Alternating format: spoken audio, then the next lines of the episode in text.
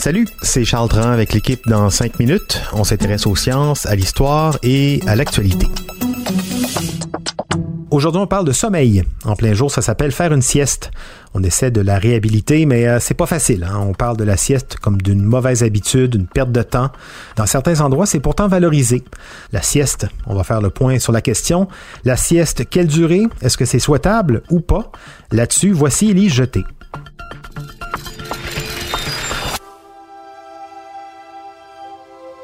Un petit dodo quand le coup de barre de 15 heures se fait sentir, pourquoi pas? C'est la Mayo Clinic qui vous le recommande. Faire la sieste, ça offre plein d'avantages pour les adultes en bonne santé.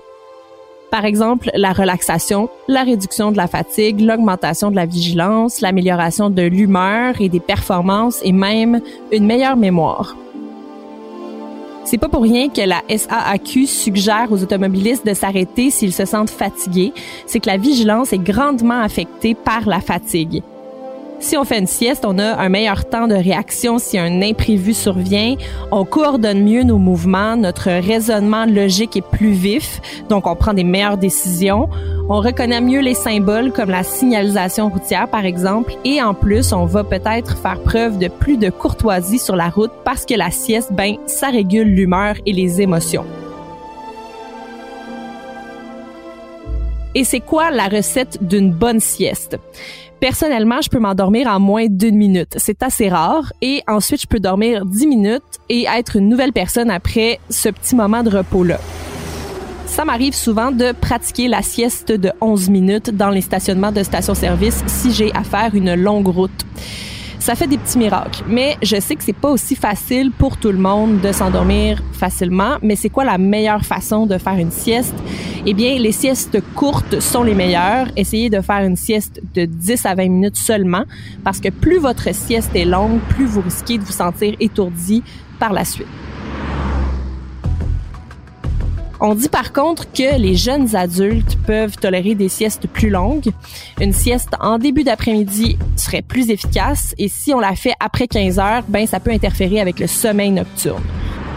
Évidemment, il y a des facteurs plus personnels à considérer qui changent d'une personne à l'autre. Par exemple, votre besoin de sommeil, votre horaire de sommeil, votre âge, votre consommation de médicaments. Tout ça peut jouer un rôle dans ce que représente votre sieste parfaite.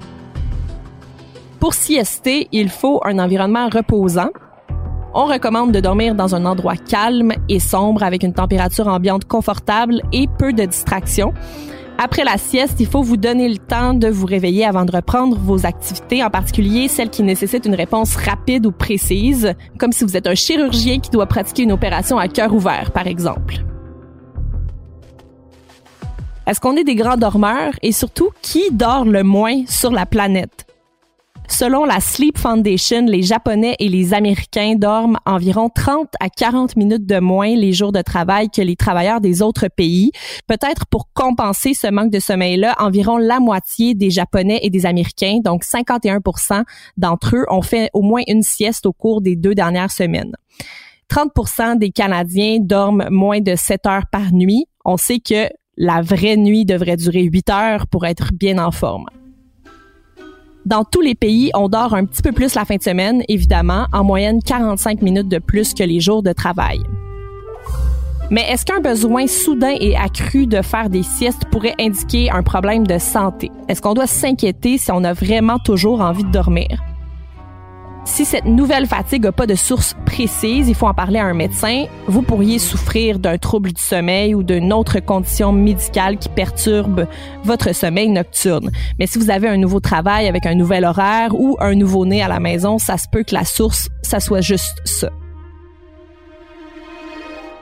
En tant qu'adulte, si nous dormons suffisamment et régulièrement la nuit, il ne devrait pas être nécessaire de faire des siestes pendant la journée. En fait, pratiquer des siestes régulières de plus d'une heure pourrait même avoir un impact négatif sur la santé. Une étude de Sleep Medicine soutient même qu'il y aurait une association à faire entre les siestes de jour et le risque de diabète. Mais de façon générale, les spécialistes du sommeil s'entendent pour dire que si quelqu'un se demande s'il devrait faire une sieste, la réponse à donner dans la plupart des cas, c'est oui, va faire un petit dodo. Ouais, donc euh, savoir écouter son corps, c'est encore la meilleure des options. Avec le confinement ou le travail à la maison, la sieste est souvent plus tentante.